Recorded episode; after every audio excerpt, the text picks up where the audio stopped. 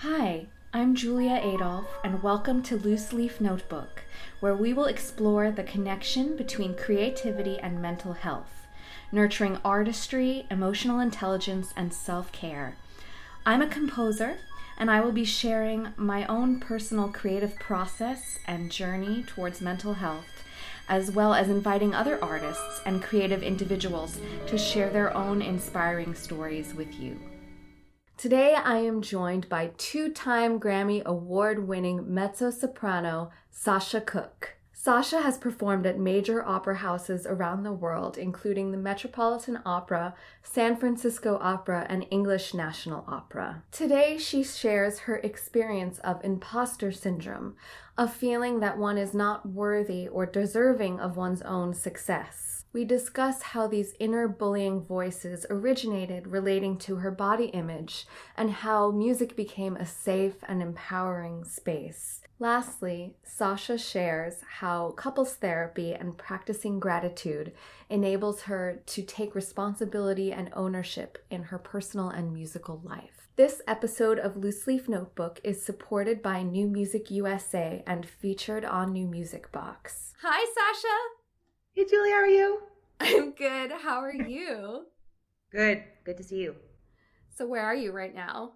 I'm in New York, uh, finishing up the second of two shows at the Met. Uh, the first was a Handel opera, Rodelinda, and the second is Marriage of Figaro, my first time doing that show. Um, it's been a total blast. Long time away from home, but I'm ready to go yeah. back. I'm but sure. good to be back at the Met. It's been a few years since I sang on the Met stage, so it's been really nice to be back. So I was really excited when you said that you would like to talk about imposter syndrome today, which I think is something that a lot of people identify with, but actually also don't exactly know what it means. And we all have kind of different definitions of it. So I'd love to hear what your definition of it is and also what inspired you to want to talk about it with me today. I love that question because I haven't thought about the idea of different ways of defining it. It's really interesting. I'd love to know what your definition might be because for me, I think um, what comes to mind are voices, um, ones that say, you don't deserve what you're doing right now, someone's going to find you out. How did you get to get this position? You don't deserve it. You didn't do the work.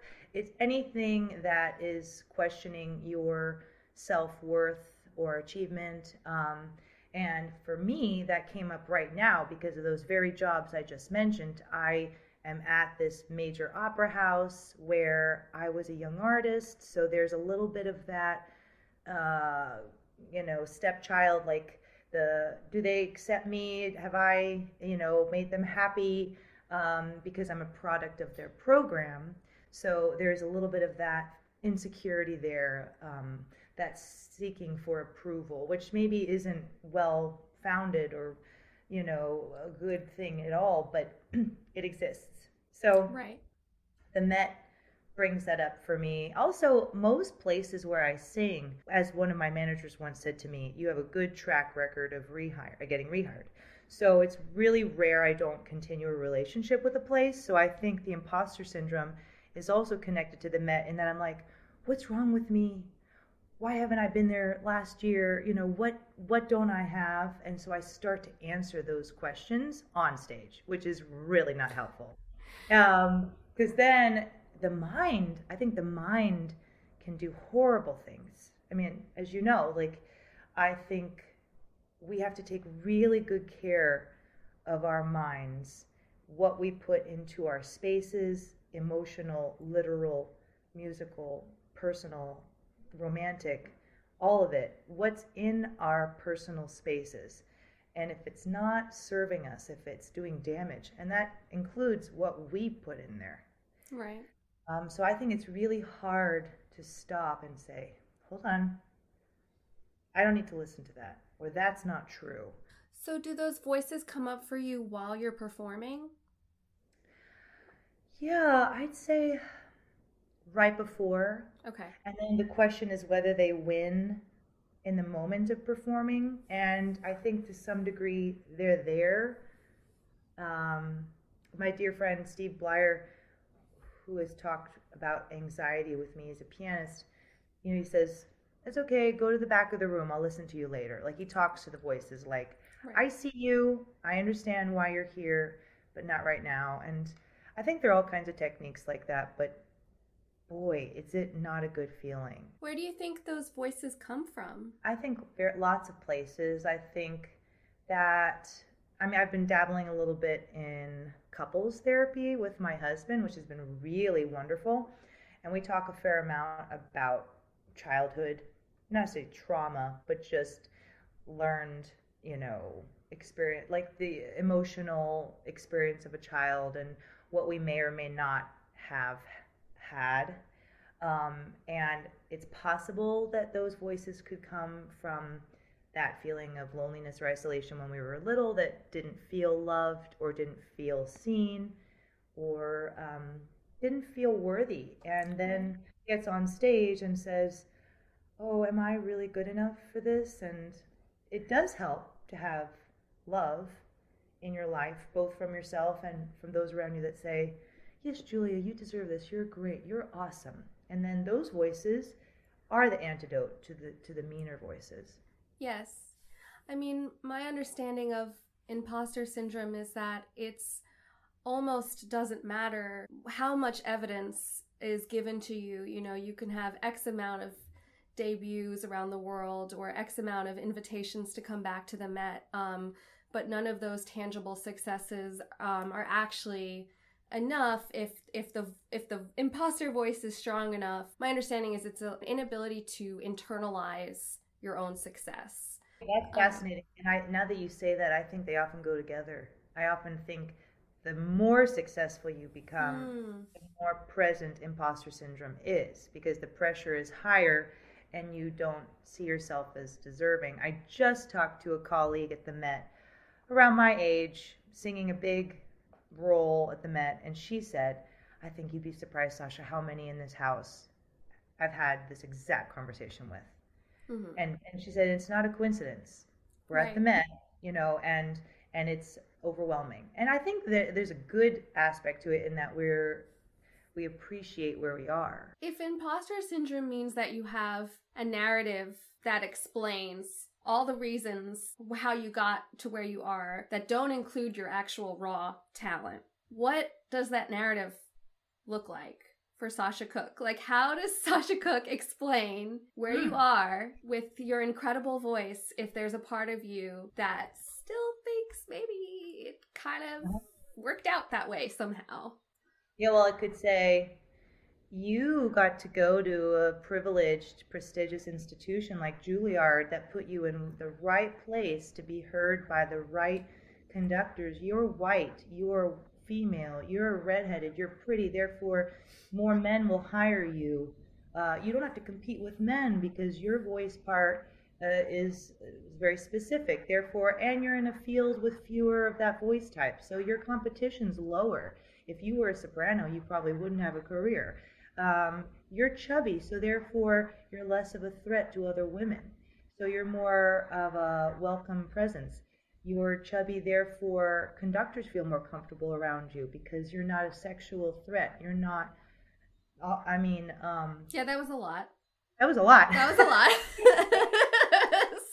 I've never actually verbalized them. I've never thought about them until you said give them, just say them. What are they? And I do think I am privileged. I do think I have really I've been I've been I do think I've been in the right place at the right time. I do. I really sure. do. Yeah. And I think of course it helps to be talented, it helps to be kind, helps to be prepared. But I know so many deserving people who don't have careers. No, there is absolutely a certain amount of you know, the idea of a lucky break. I yeah, absolutely. But you still have to be able to sustain yeah. career after the lucky break. Yeah, true. For me, the next question is what what counteracts imposter syndrome? What's the antidote to imposter syndrome? And I'm still figuring it out. I do think that being in the moment, being really present in what you're doing, really works. And I know I say that to young singers or any musician. If they're starting to have nerves, if they're starting to have doubts, like, oh gosh, what's the first part? Or, oh, I didn't do this right, or what if my dress is, or whatever it is. If we start to think, thank you. You know, it's gratitude and it's present, being present. Mm. Um, thank you for being here. Thank you, Mozart, for writing this. Thank you, anything. And you start to think, here I am in this moment. Those voices usually disappear. My Russian superstition self comes in sometimes where, like, someone will say good luck, and I'm like, oh, that's a bad sign. Someone didn't say break a leg, they said good luck because I'm going to have a crappy show, because it's going to be bad, because I'm going to fall on my face, because I'm not going to hit the high note, but but instead, I'm like, they did something different, which is perfect to shake things up. That's meant to be, or let's say my zipper breaks, or my wig falls off. Like to see it as positive moment as opposed to negative, like something's different, keeping you in the moment, you know? Right. That's great. I love that. Does that extend to doing something different musically? I think so. Like, I think if you, you know, if you're like, today I'm going to think about meter. I don't know. Like, I, I Yeah. think it's, you know, for me, it's like this moment, there's this side to it too. I've been playing it this way, maybe today. And then that whole scene, which can seem like daunting, like you got to do the aria, you got to do all this stuff. Instead, I make it about one moment, and my focus goes to doing that dramatic thing, and then all the rest just falls into place. Mm-hmm. Gratitude for me is a big secret weapon, and if I could get a tattoo, it probably would have to do with gratitude in some way. I know that when I've been on the road and lonely, jet lagged, in a different time zone than my family, uh, let's say sick, which is really frustrating as, as a singer, Yeah. gratitude is my medicine because it's so easy to get negative and start seeing the lack. Oh, I could have done that better. Oh, you should have arrived earlier and adjusted. It does, you know, it's so easy to find fault. So for me, if I say, "Thank you for this perfect cup of coffee. Thank you for this beautiful tree. Thank you for this Airbnb, which is really nice." Then I start to see my reality is different and it transforms literally my my experience. And often if I have someone in the audience that I love, I'll think about them and only them like "Oh, I'm still lucky this person's here. They will be happy that I even just showed up. Doesn't have to be the most perfect performance by what I see is perfect. They're already happy. How did you learn that kind of mental reframing? I don't know. I wonder. I mean, I have really great parents, um, and my mom is a little bit of a people pleaser to a fault. You know, who's always thinking about the the people she's with as opposed to herself. I think maybe a piece of it is that I was picked on as a kid. I was very chubby basically all of my youth until I was about 20, really until I went to college. Started doing my own kind of workout routine, diet, changing lots of things. Um, I've lost, I lo- from my highest to my lowest is almost 100 pounds that I lost. So it was a big um, journey. And there was this yearning to be loved and a yearning to be welcome in the room. And I think one of the reasons I love music is because everyone's welcome. And I love that. I, well, I felt very quickly upon getting on the stage that one feels beauty, one feels really special, and one feels the spotlight that no one can really touch them, you know. Um, I had a very bizarre experience over a decade ago singing in Georgia in a small town, and there were some kids that were in the corner of the hall. And they started talking or laughing. I can't remember what it was exactly, but one of the pieces I was singing was this very intimate, quiet Debussy. And I felt like anger rise up in me because I was so shaken that someone would talk during or laugh and and I walked off the stage and I thought I need to like make an announcement. I said, please, I just said to the room, like if you can keep your volume, or I said something, you know, that would be appreciated because I was finding my focus was getting distracted. But I think that that inner chubby kid in me was feeling triggered um, because someone was laughing and or giggling, and I suddenly thought they're laughing at me, which is very unlikely, but I thought that. Um, same thing happened in Dallas. I was walking in the street while I was working at Dallas Opera, and a truck goes by laughing. to themselves, but I immediately thought they were laughing at me and I immediately felt hurt. So I think that the gratitude in a way is because I'm so grateful to have this opportunity to shine, you know. And I think had I always been the popular kid or always been liked or always been the most beautiful, maybe I wouldn't. I don't know. I don't know, but it's possible that that kid in me is so happy to feel embraced, you know. Mm, that makes a lot of sense. So did some of those voices, those sort of mean internal voices, which I definitely can identify, have a whole I have a whole slew of them and they have names and everything. It sounds like they started in in childhood. That's a great question too. I mean, I my memory is so rough. I I sometimes yeah. wonder if I have bad memory because of emotional issues um, because I don't remember when the mean voices started, but it would make sense that they were literal voices that became internal voices. Sure. Um, you know, um, and defining when that switch happened is hard. I, uh, I just, I, I'm grateful that regardless of what was going on in life, that when I sat down at the piano, no one could touch that. Like no one could enter that space. So I think to some extent that fortitude is still there, even amidst imposter syndrome, even amidst the ego, ego connected thoughts that come up at the Met or which sometimes are from people. Like you hear, you know, those that are hiring you making critical remarks and then you absorb those and then take them literally. I mean that kind of keeping that wall is really hard as a performer, you know, because we're always getting opinions from people. I'm sure you feel this way too. So when do we take them in and when do we say that's not for me? I don't want to believe you. I'm not well, I don't believe you. Right. Because because it's not all good. I think that's been another one of my learning curves is oh, I can't trust everyone. Oh. Oh, that person's actually not good for me. It's been really hard to then say, well, no. Right. Or there might be certain institutions or or partners creatively that you that are toxic and and it's important to step away from those offers even if they're glittery offers. Yeah it's, it's still hard. I um, one of my new or recent goals has been that if i have a hint of a red flag just the smallest hint that that's a no. And i have to really try hard to listen. Is there a red flag? You know because i usually don't want to hear it and i want to say i can do it sure i can do it i can do it i can do it i can do it. I don't think about myself. I want to do whatever people want me to do.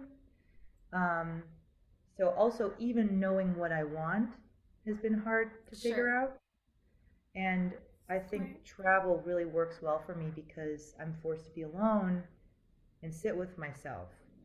Because when I'm home, especially you mentioned my daughters, if I'm doing the mom thing, I could do that all day and never say, well, what do you need? You know, like I did a class the other day with the Met Young Artists, and um, the person interviewing me said, "Well, what's your idea of self care?"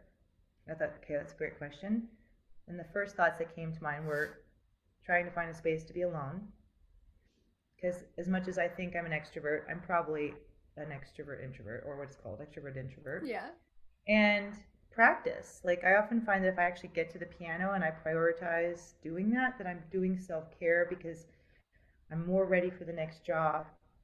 I've at least had that time, you know, with myself. One thing that I've I've been doing is so I work with a creative coach and um you know, I have a lot of anxiety that gets in the way of writing and it's, it's even though it's not a performance in front of a audience, you know, in real time, I am ultimately imagining, you know, the work being performed. Yeah. And so I I find it helpful to actually name my mean voices.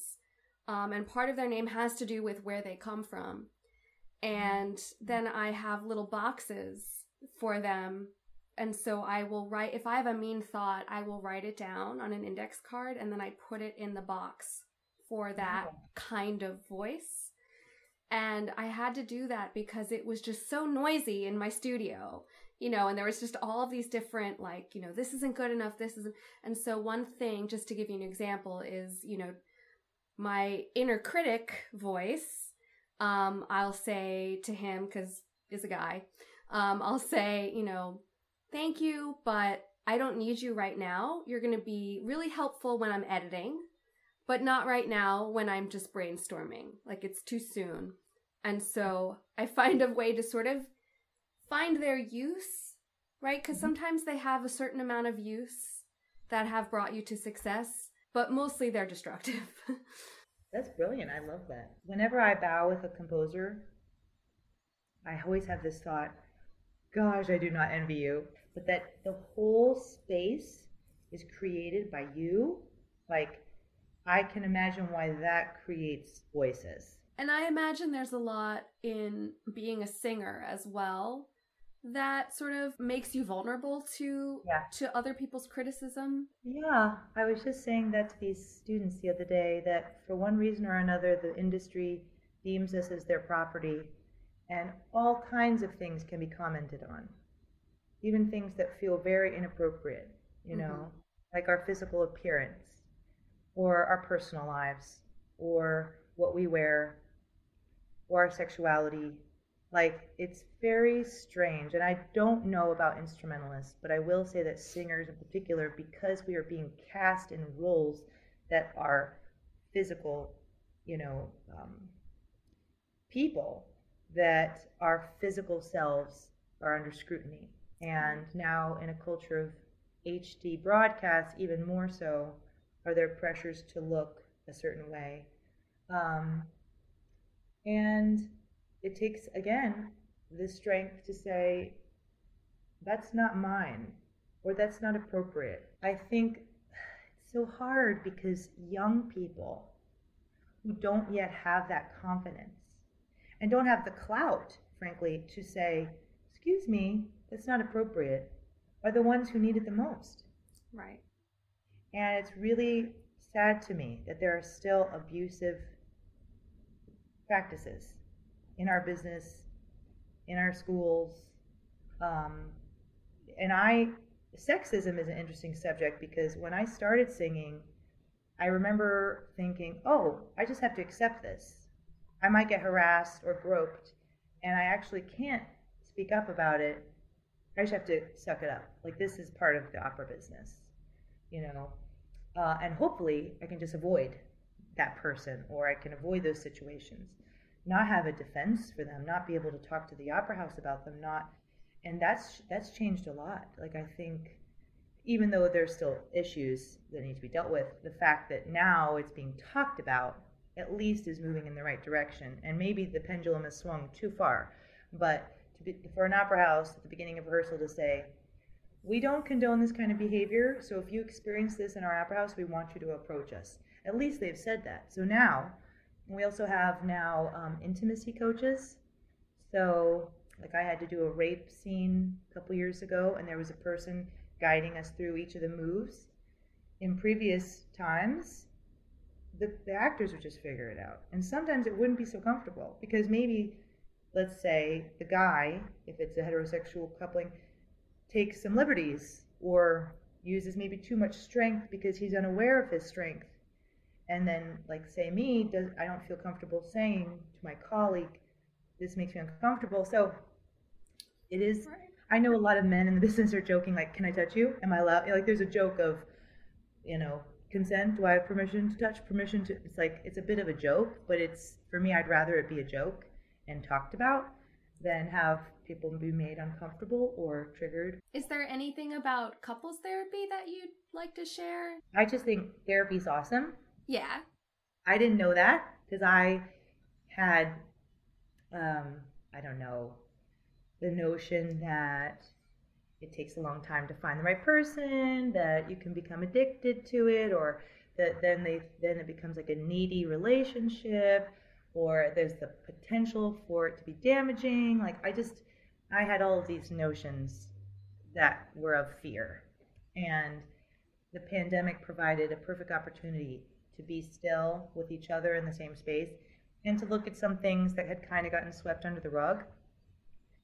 And I mean, one thing I do love about marriage, I think, is that we are given this opportunity to face ourselves. And oftentimes, or at least in my case, we choose to marry someone who presents those challenges. Maybe maybe they're our opposite. Maybe they know how to push our buttons. So for me, it's been nice to look at our patterns as a reflection of self and what we need or bring or still have yet to figure out. And and actually it's benefited my music too because I think knowing my tendencies as a human and as a partner helps me also see myself in the musical space um, and where I need to just own my territory because I used I, I, I I mentioned being chubby and picked on. I think I would always sort of like try to hide in the wallpaper. Like I always felt like to disappear as much as possible, which is sort of ironic because I'm doing a very visible job. I'm on the stage in the spotlight. I am not hiding, but my inclination has always been be as unoffensive as possible, be as invisible as possible because the more invisible you are, the less likely you're going to get made fun of. So try not to offend and my friends growing up would always say, "Stop apologizing, Sasha," because I was always trying to make sure everyone was happy. Right. I'm sorry I'm late. Oh, I'm did I step on your toe? I'm sorry because I always just wanted to be Right. liked. But now to say to not apologize musically, like, Right. No, I, I don't want to do that, and to not be like, "Oh, I'm sorry, I don't want to do that." I did. Uh. It's like, Right. no, you know. Um, so our therapist says, uh, I love this line, like Sasha, you have nothing to defend because my tendency is to get defensive. So if my husband says, "Oh well, why did you have to take that extra job?" or "Why aren't you whatever? You're working Yeah. too hard," or "Why- "Why are you this?" I can be, instead of being like, "Well, I'm trying. Well, I'm trying. Well, I," you know, instead just be like, "You're right. So you're saying you're right. I did take this extra Yeah. job because I wanted to. Yeah, Yeah. and I'd I'd appreciate your help." Right. Yeah, Yeah. that's really Yeah. important. My my therapist said that um I, I absolutely think this is true that that sometimes we're we are attracted to a partner who is going to compel us to change in a way and compel us to grow. Um Yeah. and that they have like I know in my partner there are things about him that I admire that I don't have. And those same things also drive me nuts. And Yes. so it's this it's this Yeah. and same for him. You know, there are things about me that that he wishes Mm-hmm. he was more like, but but they also rub him the wrong way. And so you start to grow together. Hopefully, oh, ideally, you you grow together towards towards one another. Um, Yeah, I mean, in a way, I feel like our current society is sets us up for failure in this regard because everything is so instant gratification, comparison culture. We can see into other people's lives. We're looking at magazines of other things that are glamorous Right. and look happy instead of understanding that life is about discomfort and that the greatest gifts come in the most discomfort. Mm, I'm sure you would say that about your um, uh, anxiety, that facing these difficulties actually makes you stronger. I mean, it's just, it sounds banal, but it's true. It's like um, my husband, one time we were crossing the street in New York, and the cyclist came whizzing by with all this profanity. I don't know if he was mad that the group of people were crossing the road, but it just was like so much anger and ugliness. And I was like, oh. And my husband was like, he laughed. And I remember thinking, how could you laugh? That was so. And he said, it's about him. My husband's really good at not giving a shit. He's just like, care.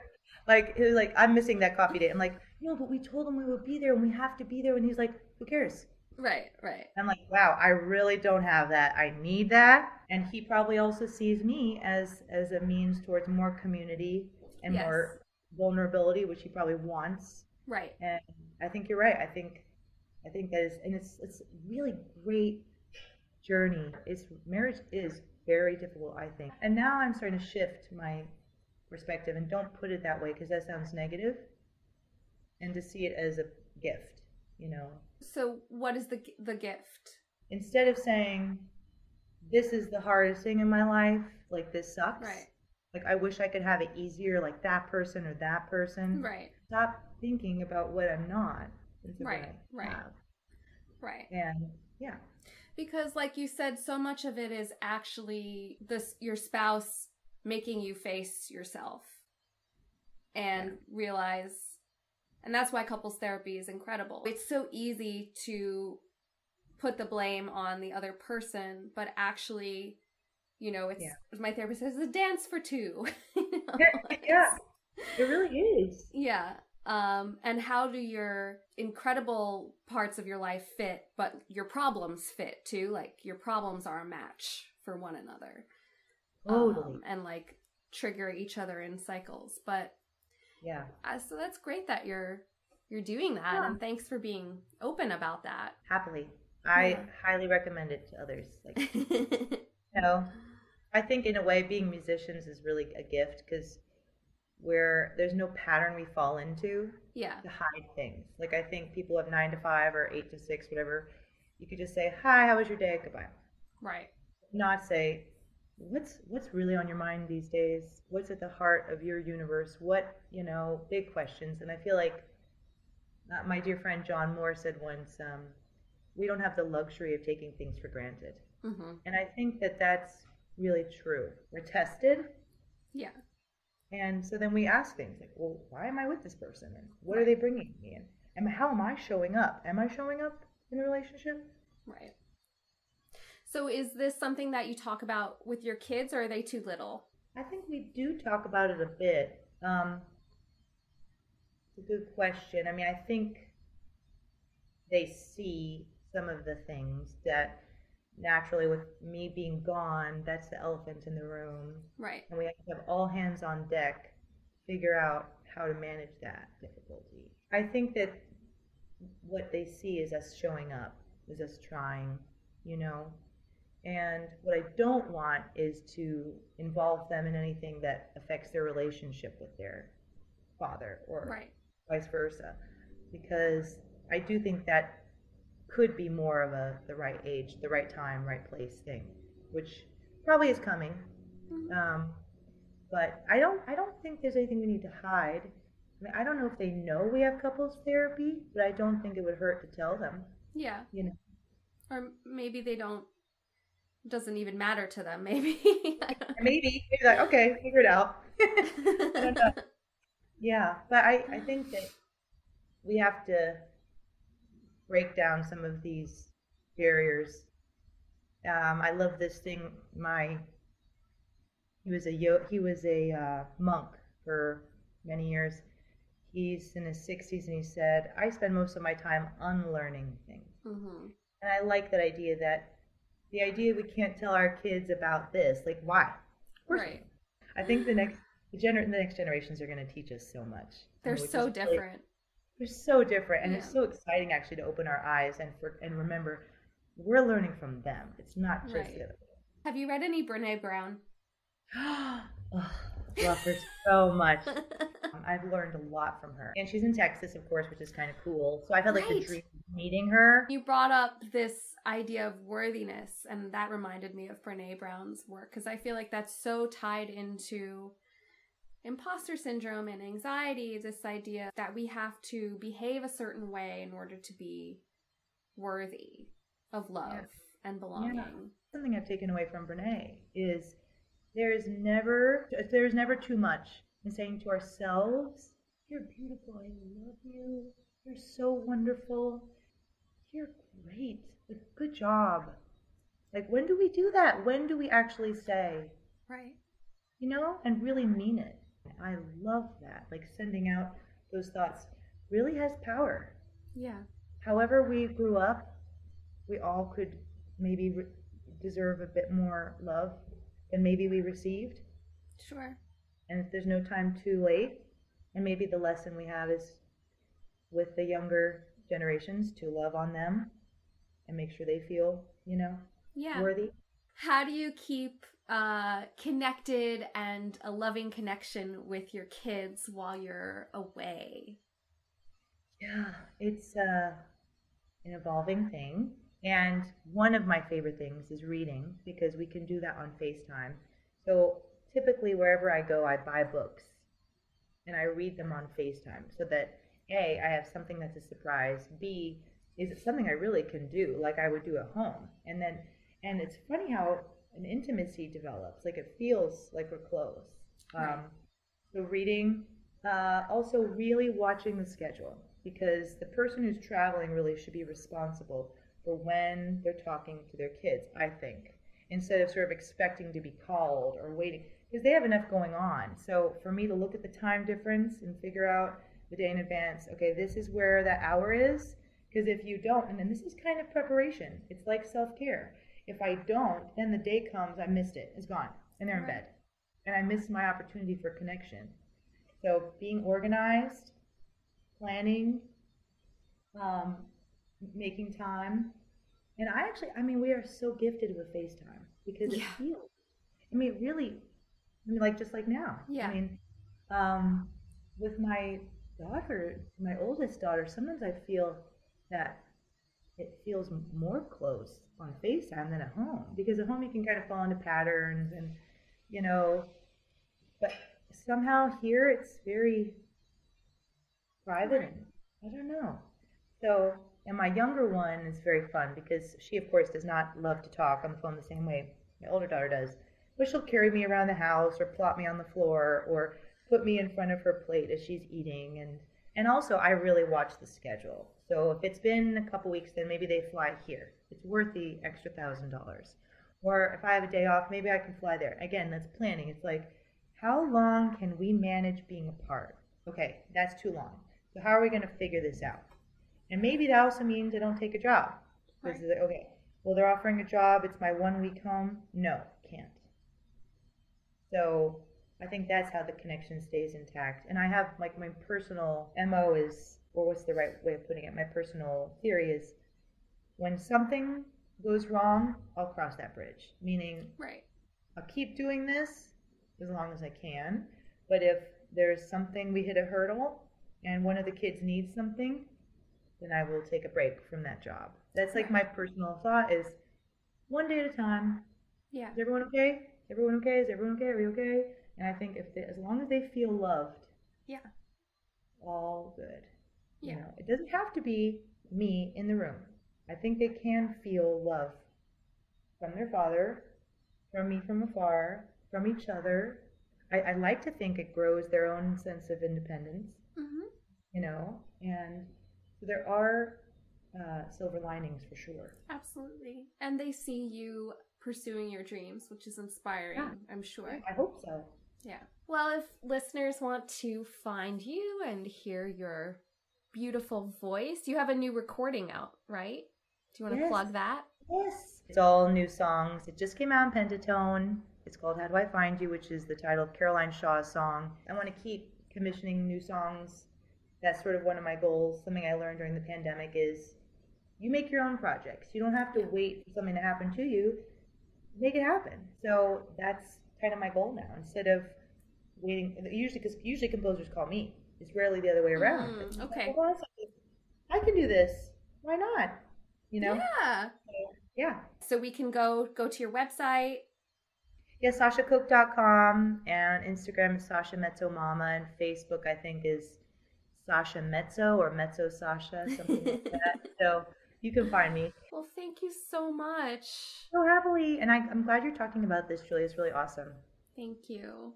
Thanks. By the way, our, our youngest is Julia. Oh. well, my So- cat's name is Sasha, so Oh, really cool. I love it. Awesome. I'm so grateful to Sasha for being so open with us. And it's an important reminder that personal and musical growth is a lifelong journey. It's very powerful to pay attention to the voices and messages that you are sending to yourself unconsciously. And I believe the more we can understand them, the more control we can have over our own lives. And lastly, I agree with Sasha that art and therapy can allow us to face ourselves and give space for healing. So, thank you, Sasha, for being with us today, and thank you for listening. This episode is supported by New Music USA and featured on NewMusicBox. Thank you for listening to Loose Leaf Notebook. I'm Julia Adolphe, and the music you are hearing is my orchestral work, Dark Sand Sifting Light, performed by the New York Philharmonic with Alan Gilbert conducting. If you'd like to hear some more of my music, you can visit my website at juliaadolphe.com or my YouTube channel, which also has video versions of all of these podcasts. Thanks again.